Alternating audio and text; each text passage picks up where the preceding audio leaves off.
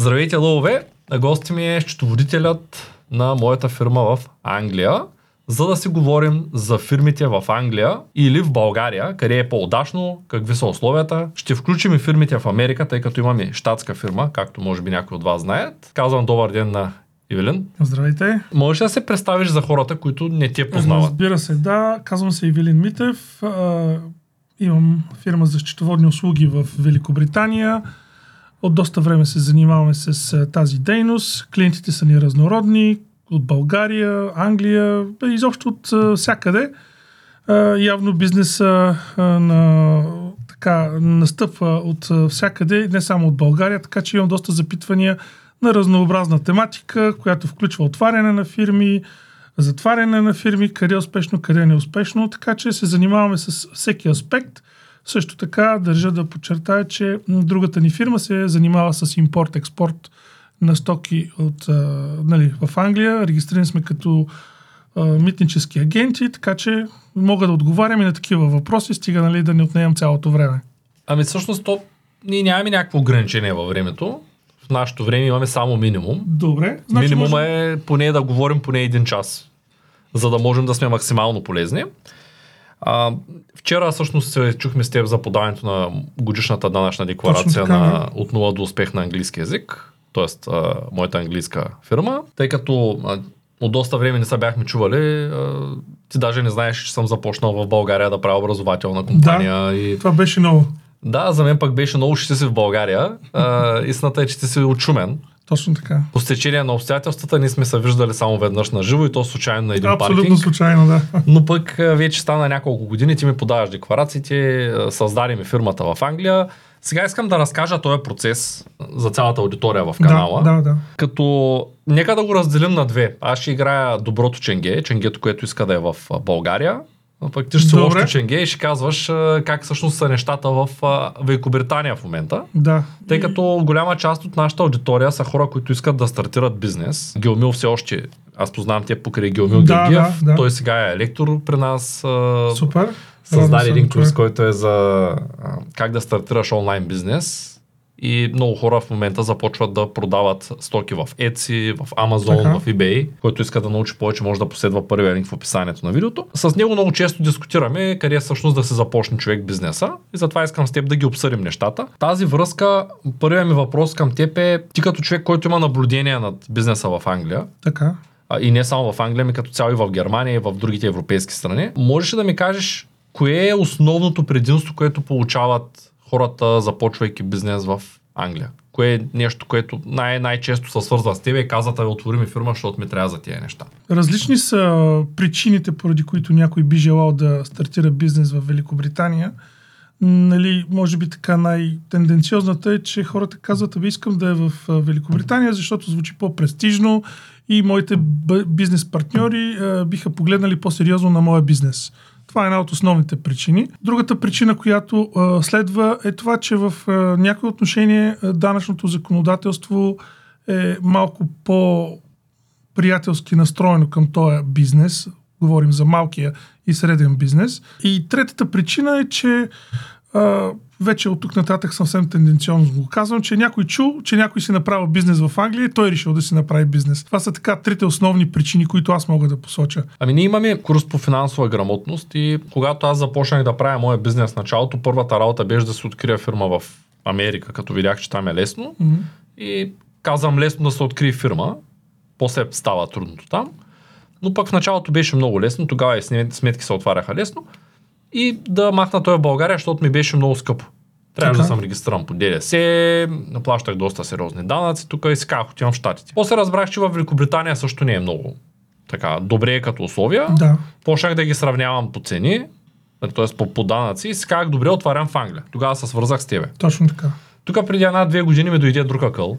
И си казах, ми аз живея в България, оплаквам се тук от дупките, пък плащам данъци в други държави. Абсолютно. И си отворих и фирмата тук. И сега съм с три активни фирми. И тъй като ти казваш данъци и такси, нали, аз съм съгласен с тебе. Можеш да ми кажеш ти какви са таксите и данъците, които се плащат в Великобритания? Да ги дискутираме спрямо тия, които са в България, да речем, и тия, които са в Америка. Значи, по принцип, данъчните привилегии, които се ползват в Великобритания, са сходни с тези, които се ползват в почти всяка европейска държава, включително и в Съединените щати. А в България?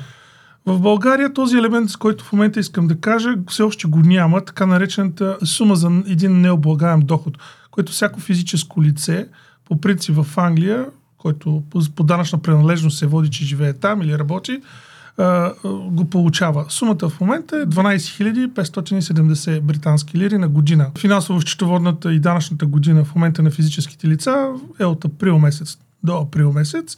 И като за този период лицето, ако има до тази сума 12 570 британски лири заработка, те не го облагат с данък общ доход. Дължа да специфицирам и да наблегна Тоест, на аз ако имам 12 000 или под 12 000 паунда оборот, Няма да бъдеш обложен с данък общ доход. Ще бъдеш а, обложен с един данък, който в България е познат нали, и се плаща под формата на осигурителен данък.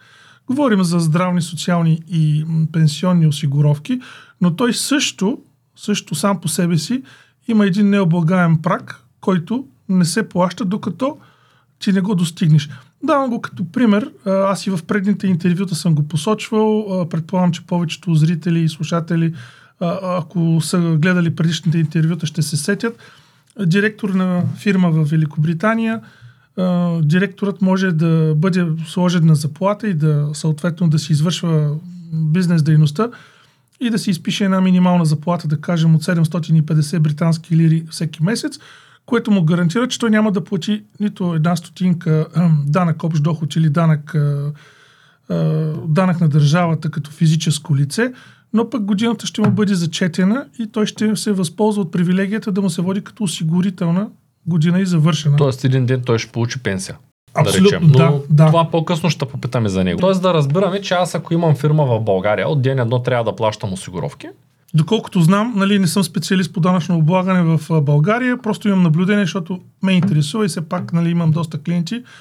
В България този а, минимум не съществува. Без От момента, значение от може който- фирмата ти да е на нула, да има нула оборот, Точно да е така, нула, да, но от ти си длъжен да си... Да. И другото, което е също, е, че в крайна сметка, а, как да кажем, а, в случая това е политика, която се води не само в, а, а, нали, в Англия и в други европейски В държави. Америка също е така. Да. В Америка не плащам а, никакви пари за да. това, че съм а, на заплата. Там, че Точно, съм управител. Точно така. Другото нещо, ако мога само да те прекъсна, понеже подкарахме тази тема, е необлагаемата минимална, т.е. не че необлагаемата, просто наистина минималната работна заплата в България. Това понятие все още не съществува. Има нали, една такава минимална месечна заплата, ако мога така да кажа, но минимална почасова ставка на работника няма. Можем да я сметнем само на базата на минимална месечна заплата. Което не е правилно пак. Да, което зависи от позицията на човека, защото заплатите са, ако си директор, има минимална заплата по кода на заплатата на, Точно на, така, на дейността. да, ако да. си, а, да кажем, човешки ресурси е друга минималната ставка. Да. А, това е така и ако човек го гледа от гледна точка на това да спести данъци, въпреки че аз не съветвам никой да почва бизнес с идеята да спести данъци. Не, Всъщност то това не е което- идеята, това е, това е сто, спирката на фирмата. според мен най-важното е човек да започне бизнес там, където трябва да прави бизнеса. Тоест, ако а, цялата ни дейност е в България и ние живеем в България, то не е логично да плащаме данъци и да, да, да минаваме през Англия. Не, няма логика. а, моята причина да почна в а, Великобритания да се отворя фирма беше, че аз продавах в Англия активно Да. И ми трябваше фирма в Англия. Когато продавах в Америка, ми трябваше фирма в Америка. Тъй като а, стоките ми бяха в Америка, клиентите ми бяха в Америка и логичното беше там а, да има американска фирма. Абсолютно, да, точно. Да, но ако аз ще продавам услуги и продукти, които са в България, а, и, и продуктите и клиентите са в България, то логика да хора да правя английски, американски фирми, за да спестявам данъци, особено много не виждам. Няма логика. Да, т.е. нали, тук, тук подчертавам, че човек се избира мястото на, на създаване на бизнеса спрямо за какво ще го ползва, Да. какви са неговите. Много зависи какъв бизнес смята да развива човек и съответно коя е таргет групата на клиентите които, и партньорите, с които ще работи. При онлайн търговията специално е добра идея човек да има английска фирма, защото англи- английските фирми са доста по-добре структурирани, отколкото българските, когато говорим за международен Да. бизнес и за продажби онлайн Да. и така нататък, като пак в частните случаи, да речем, когато ползваме eBay като платформа, малко по-късно ще кажем, че Мгм. Има си и минуса да си с английска фирма, ако нямаш да кажем адрес в Англия и така нататък. Сега, тъй като аз ще разкажа от моя опит как отворих фирмата в България. Така. Вече имам няколко тук. Фирма в България се открива вече, слава богу, за един ден. Почти невъзможно е обаче човек да се оправи без счетоводител. Така. Казвам, нали, мисията е почти невъзможна, защото много неща се подават, особено пък ако човек се регистрира по ДДС, там без счетоводител е и струва около да кажем, че е 2-300 лева, защото зависи дали ползваме адвокат или счетоводител, кой ще ги подари, дали ще ги подарим физически или с електронен подпис, там има отстъпки. Така. Да кажем, че е няколко стотин лева. Нали? В няколко Да. стотин лева се побираме, ако говорим от финансовата част. И после, за да поддържаме тая фирма, се налага да имаме поне едно 400 лева на месец за данъци, т.е. за осигуровките, които имаме, защото ние трябва да сме на заплата. Ако не сме говорим, за, България. говорим за едно лице, нали? Говорим примерно за само директора. Фирма, който- където ние сме едноличен търговец. Точно Или. ООД. Да. Трябва да имаме 300-400 лева, там стотина лева минимум счетоводството, ако не е по ДДС, и едни 300 лева осигуровки, грубо го казвам, Да. защото веднага ще почнат тук някакви хора да валят коментари, ама те не са 300, ама са 275, 315, Да. нали? Залагаме една обобщена фигура, която... Казвам, да, 300 лева откриване, 300 лева на месец, 400, нещо такова е. Какво се случва в Англия? Как, как ги правим нещата Ами, там? значи, ако доразвия твоята мисъл, за която току-що започна да говориш, значи, за да поддържаш един малък бизнес в България, който не е регистриран по ДДС, пак потвърждаваме, нали, оборота му е да кажем, примерно да кажем 60 хиляди лева като оборот, Мгм. това означава, че ти всеки месец трябва да си плащаш примерно по 100 лева за счетоводство и по 300 лева за... 5000 на година. Това ти е една сума, която ти не можеш да избягаш от нея, нали така? Не, не можеш. Така. Имаш си бизнес, Имаш, нямаш си му. бизнес, просто ти го плащаш това нещо, независимо колко ти е успешен бизнеса и колко...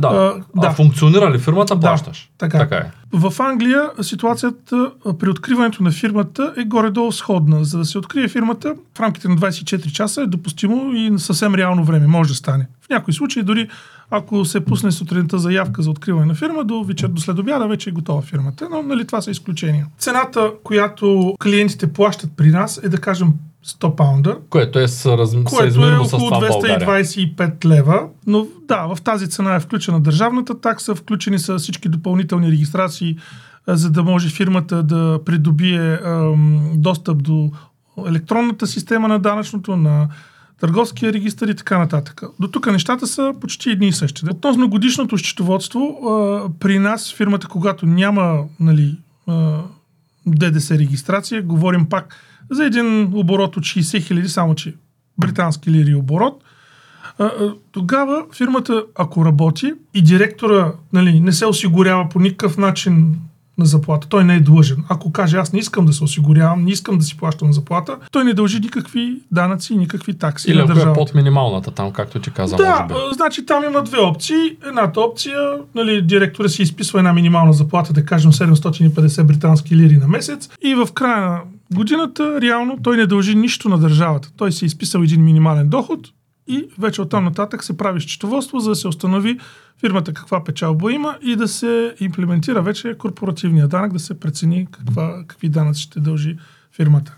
Добре, стигаме до извода, че в Англия можем да плащаме колкото струва счетоводство на година. Колко Да. струва това счетоводство? Значи, за този тип малка компания цената може да бъде около 650-700 британски лири на година. Държа да отбележа, че ти не си тук, не си платил за реклама. Ти идваш тук като мой приятел, който иска да, Да, разкаже за английските така. фирми. А, аз се радвам, че идваш за да покажеш една друга перспектива на бизнеса, тъй като хората имат избор.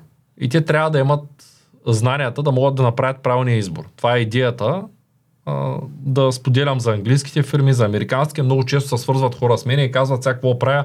Гледах тук едно видео, направих се американска фирма, пратиха ми едно писмо от IRS и приключих. Нали, на, на тия хора веднага ще им обясня, че аз също получих миналия месец едно невероятно писмо от IRS, в което ми връщат една така солидна сума пари за надплатен данък, т.е. Сметнали са, че съм платил повече пари. А връщат ми парите на чек в България. А, аз сега също съм безисходица. Имам пари на чек. Нито една банка в България не приема чека. Нито една. В долари. Предполагам, да. Директно от IRS е, там с а, тяхната официална институция банкова. Банк в Америка, не мога да отчитам чека. Свързах с Геомил, свързах с Борис Гичев, свързах се с 10-15 човека приятели, които така сериозно имат фирми и така нататък. А, никой не е имал такъв казус. И сега ако аз бях научил от Цецо, ще я пиша на Цецо, Цецо ето, прецаках се. Нали? Но тъй като аз нямам на кой да се оплача, ще ви кажа аз как ще реша проблема. Ползвам Google, търся агенции, намерих IRS-а, пратих факс, намерих дигитален вариант да пратя факс, надявам се да ми отговорят, намерих номера, звъня в IRS-а и в най-лошия случай ще пия студена вода за колкото е чека. Варианта според мен е както е устроена системата и в а, другите страни, евентуално а, този чек да бъде изплатен на фирма, която ти каже смисъл, ако се свържиш с американски счетоводител и подпишеш документ официален, с който той те представлява, той може да изиска чека да бъде платен в тяхна сметка и съответно този чек... Аз мисля, че имам опция да ми пратят парите да го стурнират и да ми пратят парите по банковата сметка в Америка. Въпросът да. е как да се свържа с IRS от България, нали? Да. защото не е много лесно. Да, Имат да. един телефон, имам чувство, че има там една женица, дет седи на този телефон за цяла Америка и ти казват, малко е като при нас, ние се оплакваме от бюрокрацията тук, ама тя се има по цял свят. Абсолютно, да, да. В общи линии, просто исках да отбележа, че ти си тук за да разкажеш гледната точка на, Точно на, така, на да. един счетоводител, един професионалист, който се занимава конкретно с фирми в Англия. В тая връзка, аз пък съм длъжен да кажа, че координатите ти ще бъдат отдолу в описанието на видеото. Колегите ще Добре, се свържат да. с теб. А, идеята е, че ако някой иска да се направи фирма и ти имаш капацитета да го поемеш, може да се свържи с теб. Не знам как имаш и капацитет в момента. Да, мога да поема нови клиенти. Също бих искал да кажа, че предпочитам дори да не са решили да отварят фирма, да не избързат, а да се допитат дали има смисъл. Тоест, един разговор, 15 минути или 20 по телефона, аз а, така не че го приемам като нещо нормално, за да установим това дали е нещо, което той има нужда или просто греши или някой го е подвел. Защото много хора станах свидетел на това, че идват, правят фирми, ама аз искам фирма, ама така, така, така. И в един момент се оказва, че тази фирма не работи и фирмата се оказва губещо звено. Целта ни не е просто да отваряме фирми и да вземаме на хората парите. Целта ми е, ако той иска и знае какво прави, вече да водим една дискусия по това как да му се направи бизнеса и как да печелиш най-вече. Добре, ако да кажем някой се обърка, Така. Знаем, че 95% от бизнесите фалират първите 5 години. В Англия може да е по-различен процент, а в България е така. 95 от 100 си приключват. Да. Не знам сега твоя процент клиенти дали си от късметлиите с по-голям процент оцелели, но да кажем, че а, някой не успява да се справи с това, което Така. е почнал. Взима си курса от Геомил Георгиев, почва, няма добър резултат, решава да я затвори тая фирма. Как се случва затварянето? Скъпо ли е, трудно ли е? В България това е мисията невъзможна. Когато не си ползваш фирмата, подаваш нулеви декларации. Много по-лесно е от да я минава през цял анализ счетоворен. Там минават от НАП, правят ти а, пълна проверка. Да. Затварянето отнема 3 до 6 месеца. Нещо невероятно като бюрокрация. Затова повечето хора в България, като стигнат до момента, в който фирмата вече няма да се ползва, почват да ангажират един счетоводител за 100 лева на година да пуска примерно нулева декларация. До там. Да, ясно. Как е в Англия? А, Значи, по принцип, в Англия счетоводният период отново е 12-месечен, като а, цяло процеса за затваряне на фирмата е много по-улеснен. Давам като пример, лицето решава, отваря си фирма, но през този период просто му идва друга идея, отказва се от фирмата, не е извършил никаква дейност, не е правил транзакции, не е търгувал, нищо не е правил и на, да кажем, примерно третия, четвъртия, петия месец казва, бе, аз не искам да се занимавам с тази фирма, дай да я затворим, нищо не съм работил, няма никакъв проблем, попълва се съответните документи и затварянето ще му бъде в размер на 50 британски лири. А колко струва твоята услуга? Общо. Всичко. Това е крайната. Да, плаща ни 50 британски лири, ние му попълваме документите с негово съгласие и затваряме, пускаме фирмата за затваряне. Аз така затворих а, немската си фирма. Да, процесът отнема някъде около 3 месеца, да кажем, защото нали, минава през а, търговския регистр и така нататък и така нататък. Да. Но това е казвам варианта, ако фирмата изобщо не е търгува, той няма никаква дейност и така нататък. Ако фирмата обаче е имала някаква дейност, която не е оправдава очакванията, клиентът казва, аз очаквах да имам оборот примерно 50 хиляди, аз имам оборот само 5, това, което научих от курса, явно не ми е достатъчно, не се справям, имам семейни проблеми и така нататък. Но фирмата е имала дейност, тогава моят съвет е да се приключи фирмата, да се изчака края на този 12-месечен счетоводен период, да се подаде счетоводство и след това да се пусне молба за затваряне на фирмата. Цената ще бъде нали, подаването на счетоводството, както казах вече, примерно 650 паунда, плюс тези 50 паунда за затваряне на компанията. Знаем, че в момента откриването на банкова сметка в Америка е почти невъзможно. Който има, има. Който няма, няма. Да. Или отива до Америка и се отваря и вече има. което не е нито, нито ефтино, нито бързо, нито лесно. Абсолютно, да. Обиколката до Америка за хора, които така аз не съм хорал до Америка. За хора, които знам, че са ходили, няколко хиляди долара, няколко седмици работа, хотели, ангажименти, стрес, може да попаднеш на кофти място, ако не си наясно къде отиваш. Да, да. Та в тая връзка банковата сметка в България знаем, че става понякога срещу няколко часа, понякога срещу няколко десетки минути, горе-долу бързо. Да, точно. В Англия в момента а, можем да си открием електронна такава в TransferWise, който Да. си вече стана Wise за по-бързо Да. и лесно. Revolut. Точно така. Има и много други варианти. Tide, там да, Да, не ги да, изборявам. Но пък знаем, че ако искаме да имаме физическа, Монезия има като вариант. Да. мо- Може би ще изборявам до, до вечера, защото съм ползвал всичко, но вариант за физическа сметка има, но трябва човек да има адрес. Адрес на регистрация. Значи само да допълня, Тайт, понеже ние, има, ние сме като партньори, ние сме в партньорска програма с тях, а, реално погледнато имат офиси в София и в Лондон. Така че а, клиентите, които биха искали по някакъв начин да си отворят Тайт, могат а, физически да посетят, доколкото знам, имат офис в София. Тоест може от България. Както Citibank от Америка има в България, само че Да. вече не откриват. Преди откриваха, вече отиваш в Citibank и ти казват, сори, аз пробвах с чека там, но И ясно. А другия вариант е, както ти каза, виртуалните сметки, които са лесно достъпни, доколко сигурни не мога да кажа, защото знаеш там нещата са, като решат, е, че има проблем, затварят сметката и после ти започваш ходене по мъките да разбереш, що са ти блокирали сметката. А, а виртуалните, а, проблема с виртуалните, аз веднага ще го кажа, ако човек продава в Амазон, няма проблем. Да.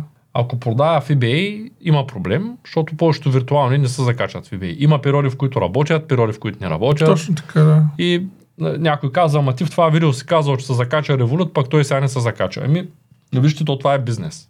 Има промени, постоянно се Абсолютно, да. апдейтват платформите, платформата решила, че Revolut не е тръстят, махнала. Абсолютно. После решила нещо са договорили, сложила. Имаше период, който Пайнера работеше навсякъде, има в момента период, който Пайнера никъде не работи. Сега дали работи или не работи, днеска точно аз не закачам всеки ден сутринта по една сметка, за да мога да кажа, Да, днеска ще са закачили на някой сметката му някъде. Това, което със сигурност знам е, че винаги има опция за Абсолютно, хората, да. които търсят решения. Да, винаги. И съм, и съм го заявявал и в предишните разговори. В най-лошия случай, ама наистина в най-лошия, когато лицето е и с- има бизнес идея, знае какво иска да прави, винаги може да си отвори една лична сметка, дори да не е бизнес сметката, временно да проработи през тази лична сметка, докато му отворят бизнес сметка на бизнеса. Говорим за личен револют, говорим за личен лайс, просто вярно не е по правилата на банката, защото банката, когато си отвориш банкова сметка лична, ти казва, вие нямате право да използвате тази сметка за бизнес, т, т, т, т. Но казвам, ако е краткосрочно решение, ако съответно лицето е предприело някакви други мерки, това може да се случи. Има клиенти, които са в безисходица по една или друга причина, временно си работят с личните сметки, докато си уредят нещата с бизнеса. Един от инструментите, който така разглеждаме в нашия курс, имаме най- най-посещавания ни курс е по финансова грамотност, е всъщност кредита при човек. Когато Така. той разбира как работи света, особено при тая голямата инфлация в момента, когато ние имаме един добър бизнес и минат няколко години, България имаме възможност да изтеглим някакъв кредит, да използваме кредита за а, определени цели, да се развиваме в бизнеса.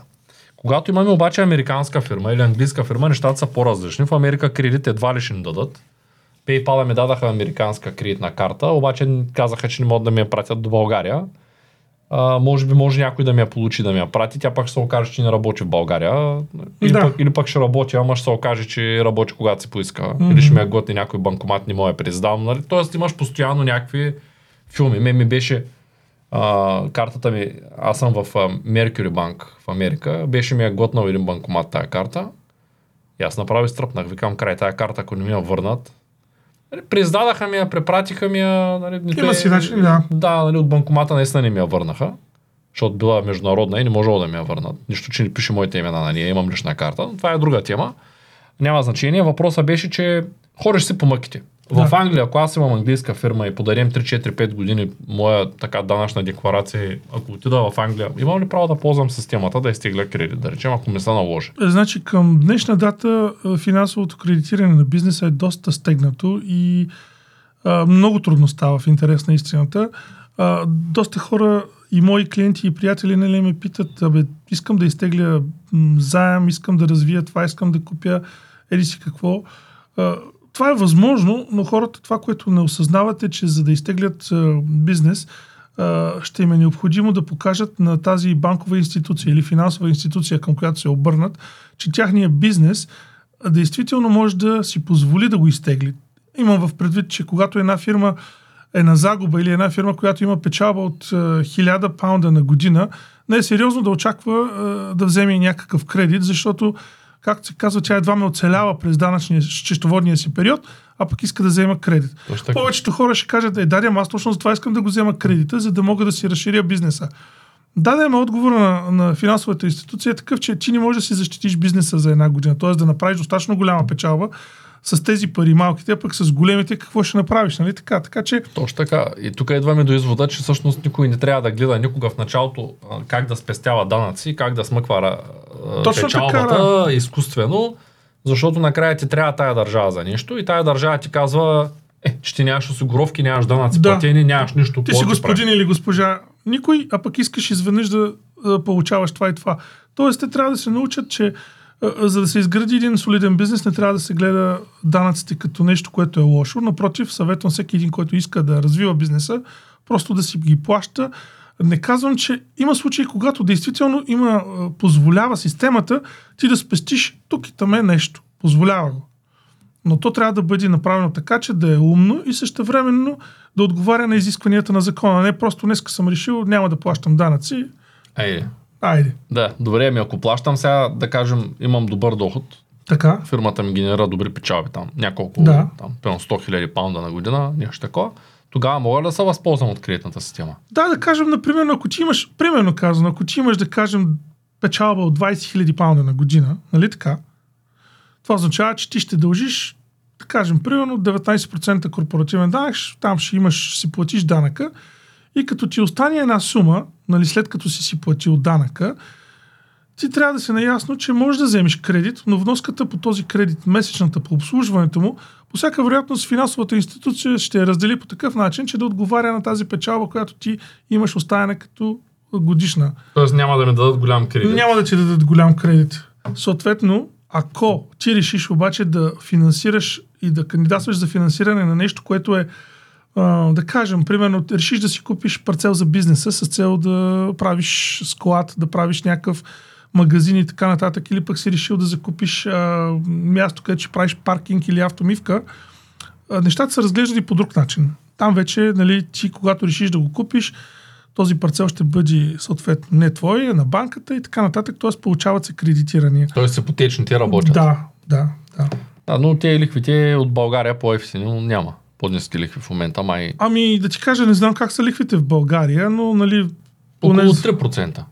Да, това е За сравнително ниско, да. Тоест стигаме до извода, че може да се ползва, по-сложничко е, обаче човек трябва да се плати данъка, за да е Да. както е тук. Тук е също, ако се скатаваш и се в силата економика, накрая като ти затрябва кредит, ти казват няма. Абсолютно, да, и не забравяйте, че все пак малко или много то в България го има като система, така нареченото кредитно досие. То се изгражда и в чужбина, така че ти като имаш някакво кредитно досие, базирано само на 6 месеца нещо си, никой няма да го уважи. Тоест, хората не осъзнават факта, че това кредитно досие носи след себе си много последствия, но и много облаги. Така че те, ако решат да си пазят кредитния файл в чист вариант, ще могат да постигнат доста повече. Благодаря ти за детайлния отговор. А, аз съм се записал един въпрос. А трябва ли да ходим до Англия изобщо за нещо, ако имаме фирма? по принцип нямаме задължение, ако говориш чисто за отношенията счетоводител и клиент. Тоест, ако ти си мой клиент и с тебе се договорим и нали, всичко формално го направим така, че ти си съгласен комуникацията да се ос- осъществява по електронен начин и аз съм съгласен да го правим, защото виждам, че ти имаш опит, разбираш това, което аз ти говоря и ти пращам, тогава няма смисъл да идваш на место.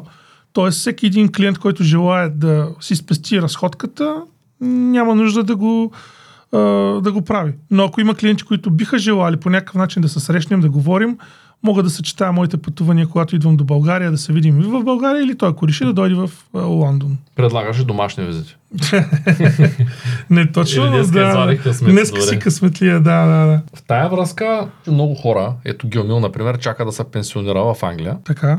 Много хора правят си фирма там, казват там е лесно, сравнително малко години трябва до пенсия. Това искам да те попитам, тъй като аз в България не чакам да се пенсионирам. Така. тъй като нещо не съм много сигурен, че има пенсия след 20 години, както и не съм много сигурен дали тая пенсия даже и за хляб ще стига.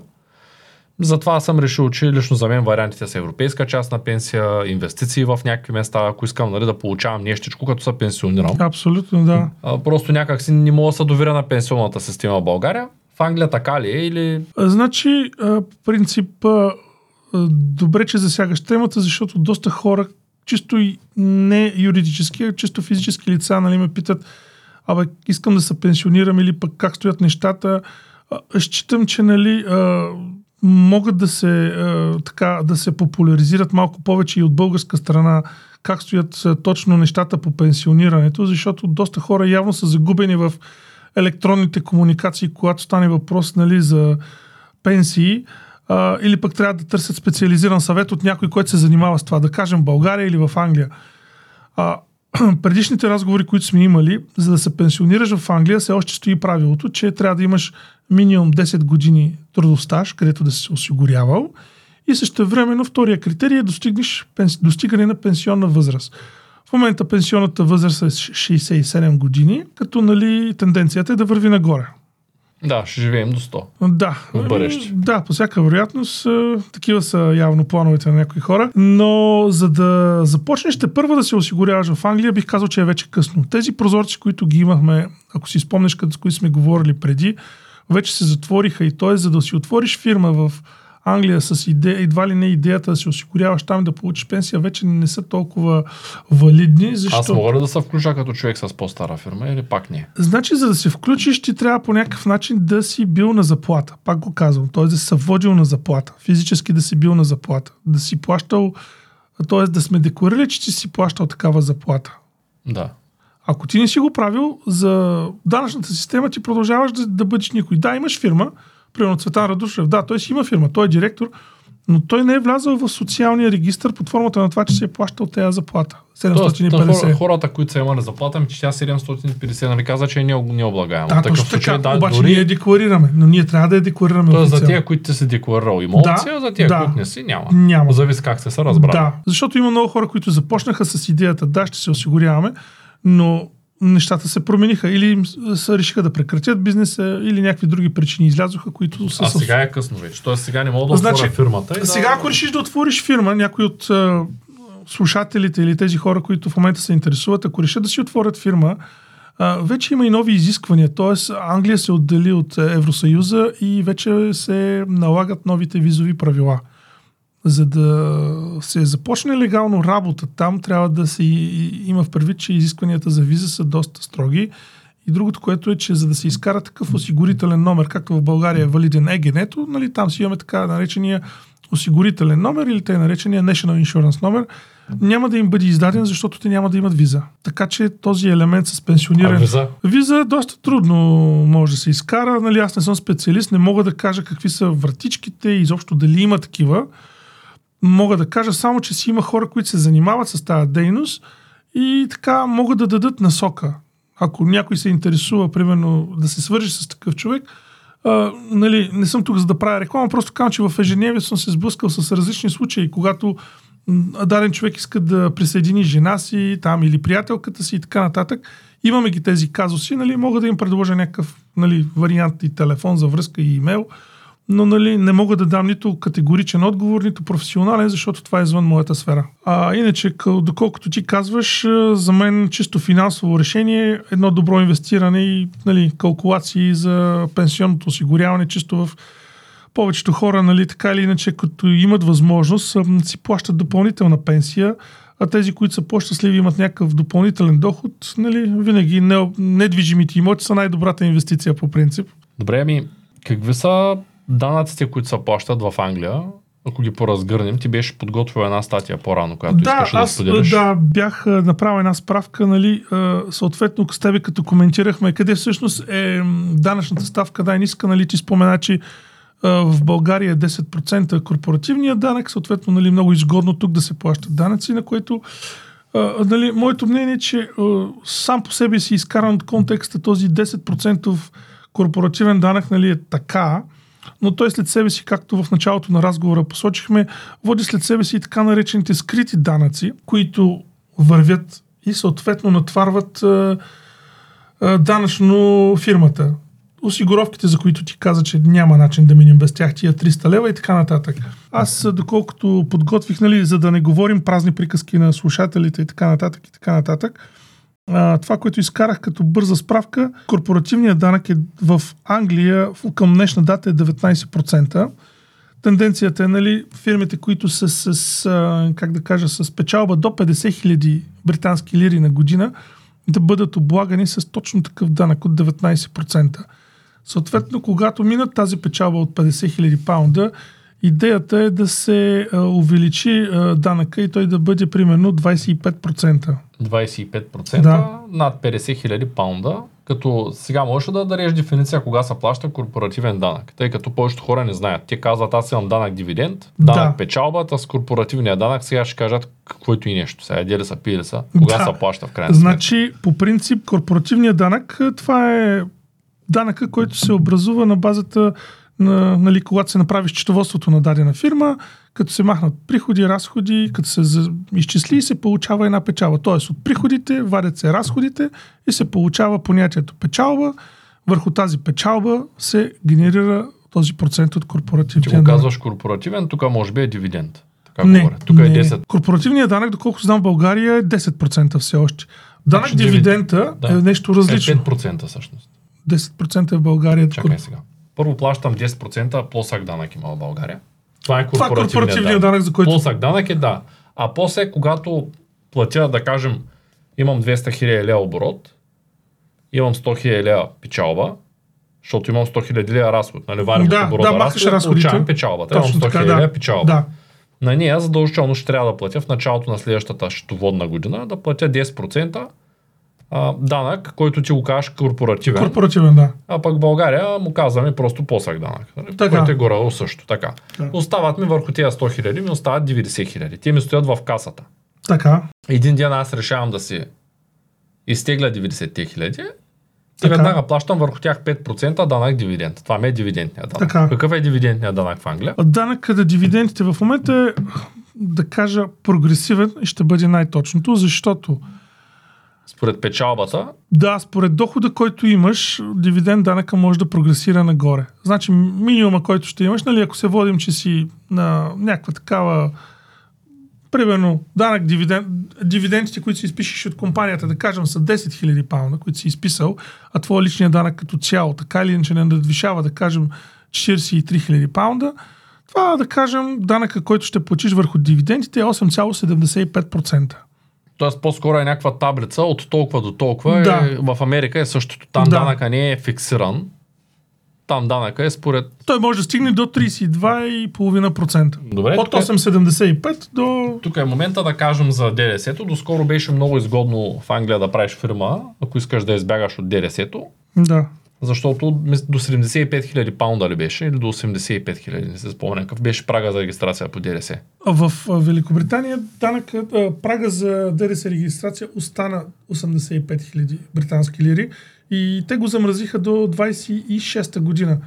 В момента в, Анг... в България го вдигнаха До 100 000 лева. на Докато... 100 000 лева. Да. До година се очаква на 120 000 лева, мисля, че трябва да, Да. се обнови. И тук вече ДДС-та се изравниха. Разликата е, че в България имаме 20% ДДС, фиксирано върху всичките стоки и услуги.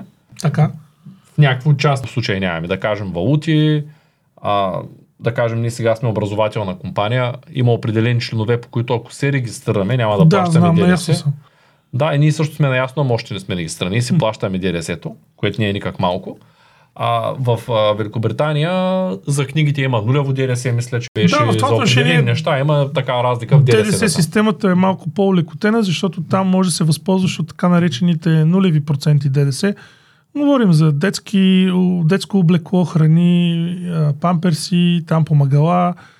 И изобщо така в тази насока доста неща са на тази ставка. Също така бих искал да кажа, че от е, миналата година се говори, че в Европа така не че ще бъде наложен този минимум 15% в корпоративен данък. Така че, нали, а, все още не се знае кога и в България ще влезе това.